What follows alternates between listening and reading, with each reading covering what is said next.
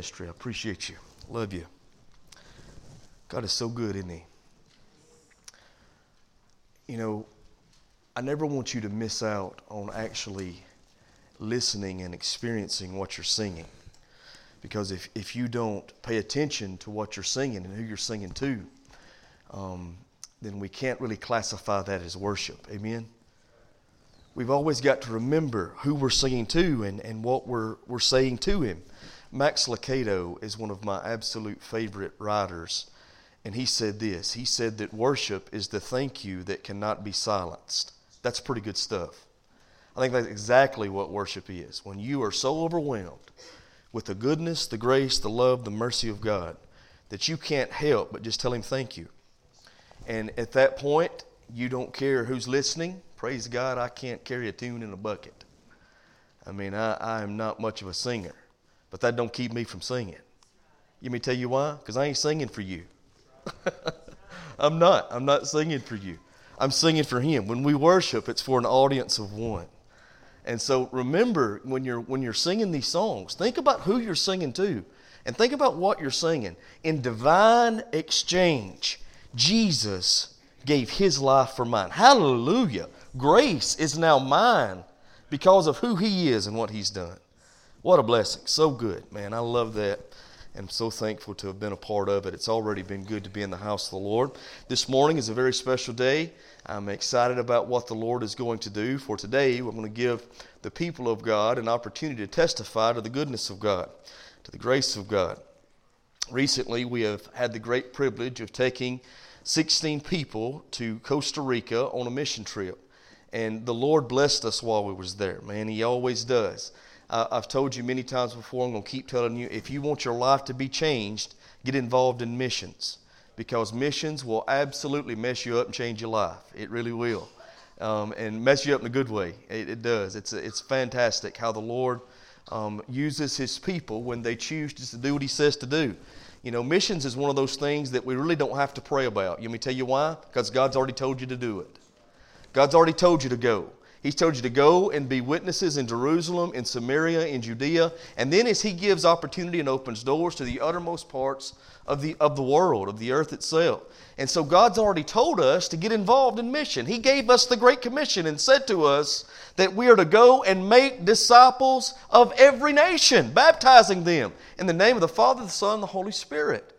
And so we should pray for missions, but you don't have to be a, you don't have to pray about being involved in missions. God's already told you to do that. He's already commanded us over and over and over again. Go and I'll go with you. Go and I'll bless you when you go. You do your part, and I promise you, God will be faithful in doing He is. He always is. Always. And we've experienced that this time as we were able to go to Costa Rica and be used of the Lord. And I'm so thankful that, that the Lord saw fit to allow us to be a part of what He's doing. Now, while we were there, the Lord opened doors that only He could open, and we were able to preach the gospel, share the good news of Jesus in two public schools, which absolutely blessed my heart, but also um, it broke my heart in, in one way because we can go all the way to Costa Rica and preach the gospel in two public schools, but we can't do it right here in America. That bothers me, and it ought to bother you. And if you want something to pray about and you want to put this on the prayer list, brother, please do. Let's pray that God brings America back to the place where we worship Him. Blessed is the nation whose God is the Lord. Can you say amen? Jesus also said this. He said, To whom much has been given, much is required. And folks, we have been blessed immensely by God, but to whom much is given, much is required. I'm just going to be honest. That's one of the scariest verses in the Bible when I think about where we are now in this country. We were able to preach in two public schools and then in two orphanages. Excuse me, one public school two times to two different age groups, and then to one private school. And then we went to two different or- orphanages, and while we were there, we were able to share the gospel, the good news of who Jesus is, to over 300 children.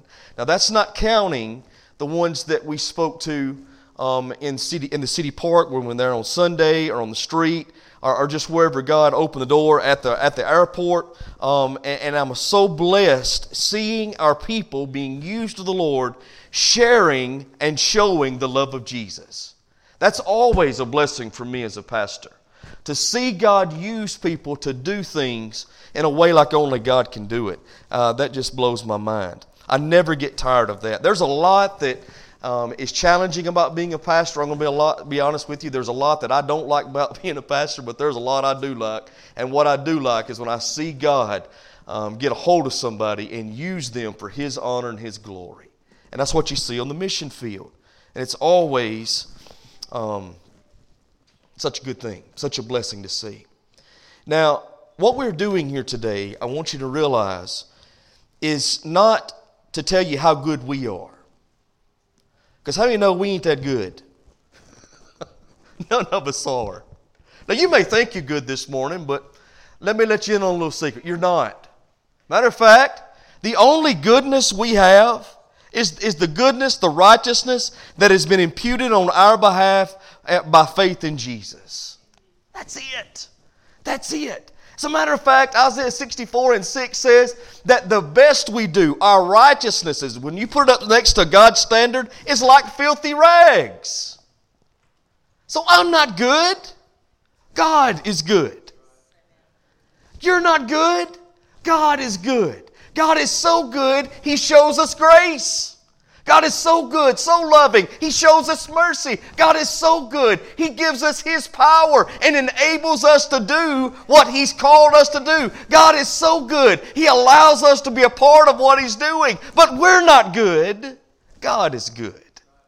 Let me give you another one. We're here for God's goodness, not ours. That's what we're going to talk about. That's what we're going to testify to in just a moment. But we're also here for God's glory, not ours.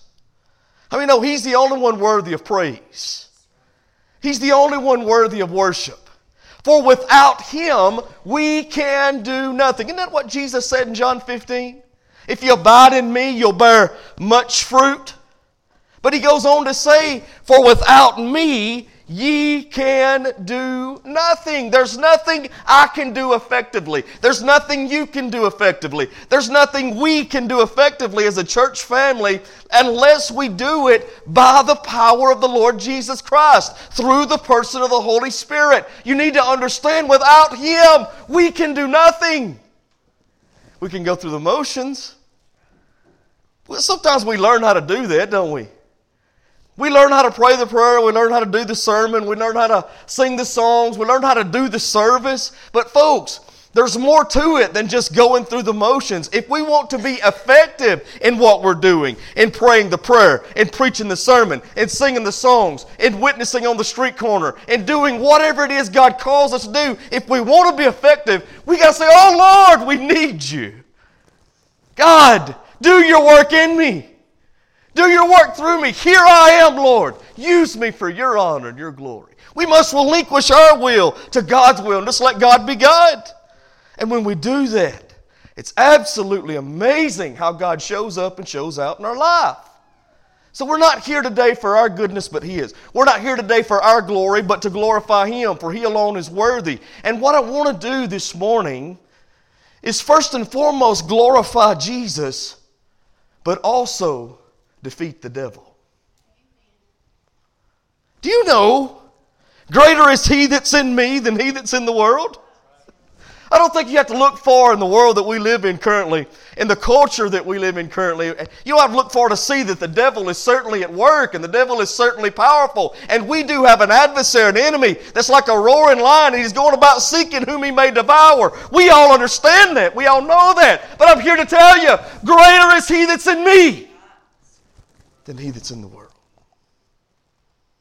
Well, praise the Lord. We can glorify Jesus and we can defeat the devil. You said, Brother, how we do that? Good question. I'm glad you asked. Revelation chapter 12, verse number 11 tells us plainly how we do that. Now, watch this. Look what the Bible says right there. Guys, if you can, please put that up there. And they overcame him. Uh, meaning Satan there. I'm not going to give you, go back and give you all of this because I don't have time. But I encourage you to go back and read in Revelation chapter number 12, and you'll see the context in which it was written. He's talking about overcoming Satan himself. And they overcame Satan, the devil, by the blood, watch this, of the Lamb and the word of their testimony, and they loved not their lives unto the death. If you believe God's word, say amen this morning. I want to give you three ways straight from the Word of God that we know we can overcome the devil and glorify Jesus. Let's pray together before we do it. Father, we love you. Thank you, Lord, for your many blessings. Thank you for who you are and what you've done. Lord, bless these services. Have your way and your will. May you be honored and glorified in everything that happens. In Christ's name we pray. Amen. First of all, the Bible says we overcome by the blood of the Lamb. Now, we know what that means. How many know the Bible teaches that we were born into sin? Somebody say amen if you believe it.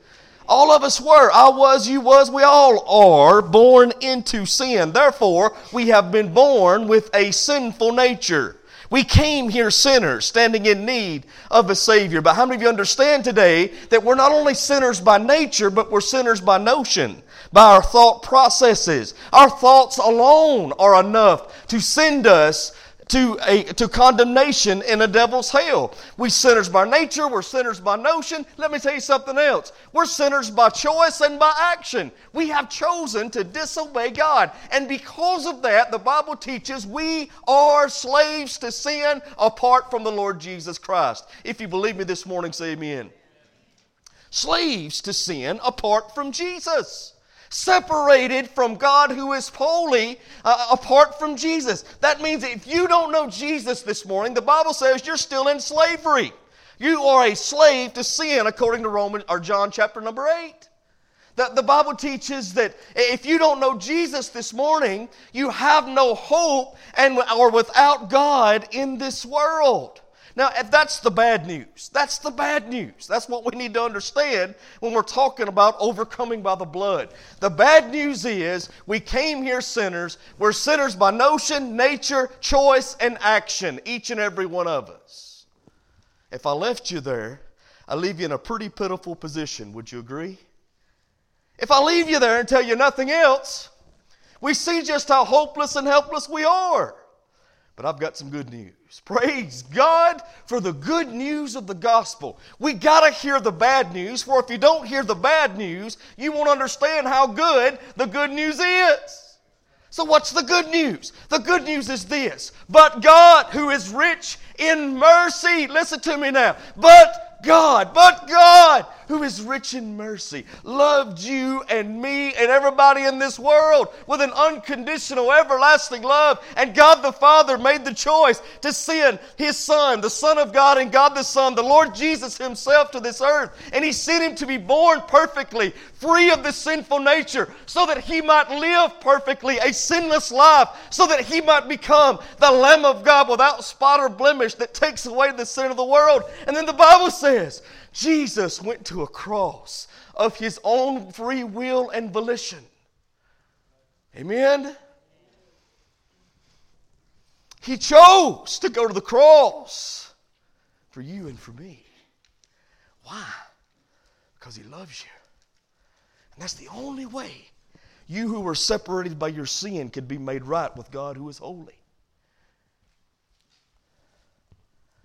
The Bible says he went to a cross and took the punishment and the penalty for my sin and your sin. Everybody knows Jesus died on the cross. Well, I mean, pretty much everybody knows that. They've seen the Passion of the Christ. They've seen the picture in Mama's dining room with Jesus on the cross. They've seen all that. But what most people don't know is why. Why did he do it? Well, he did it in divine exchange for me. He took my sin, my punishment, my condemnation, so that I could go free. He took your sin, your punishment, your condemnation, so that you could go free. Listen, He tasted death for every man so that we could experience eternal life. And all of that is possible through the shed blood of Christ at the cross. On the cross, He shed His blood taking the punishment for my sin and yours. Amen? Now, that's the good news. Now, why is that so good for us? Well, Hebrews 2 and 11 says this where there is no shedding of blood, there is no remission of sin. Do you believe it? If you don't, if blood is not shed, listen to me now, sins can't be forgiven. Jesus died and shed but it can't just be any blood. It's got to be the blood of a lamb, a lamb without spot or blemish, that perfect, holy, righteous Son of God who was born without sin and lived without sin, shed his perfect, holy, righteous blood at the cross. And the Bible says when we choose to place faith in the finished work of Christ, that the blood that Jesus shed is applied to our heart and life, and we are washed clean, made new. Though our sins be like scarlet, they can be washed whiter than snow. We sing about it all the time. We sing a lot about it this morning. What can wash away my sin? Nothing but the blood of Jesus. What can make me whole again? Nothing but the blood of Jesus. Oh, precious is the flow that makes me white as snow. There's no other fount I know. Nothing but the blood of Jesus. It's by the blood we overcome the enemy. If you believe it, say amen today. That's number one. Now, what's the second way we overcome the enemy? Well, it tells us right there in Revelation 12 and 11. What's it say? It says, by the word of our testimony. The word of our testimony. So we must define what a testimony is. A testimony is us telling others, listen to me now, how God the Father has worked in us, on us, and through us in the person of the Holy Spirit to accomplish His good will and purpose.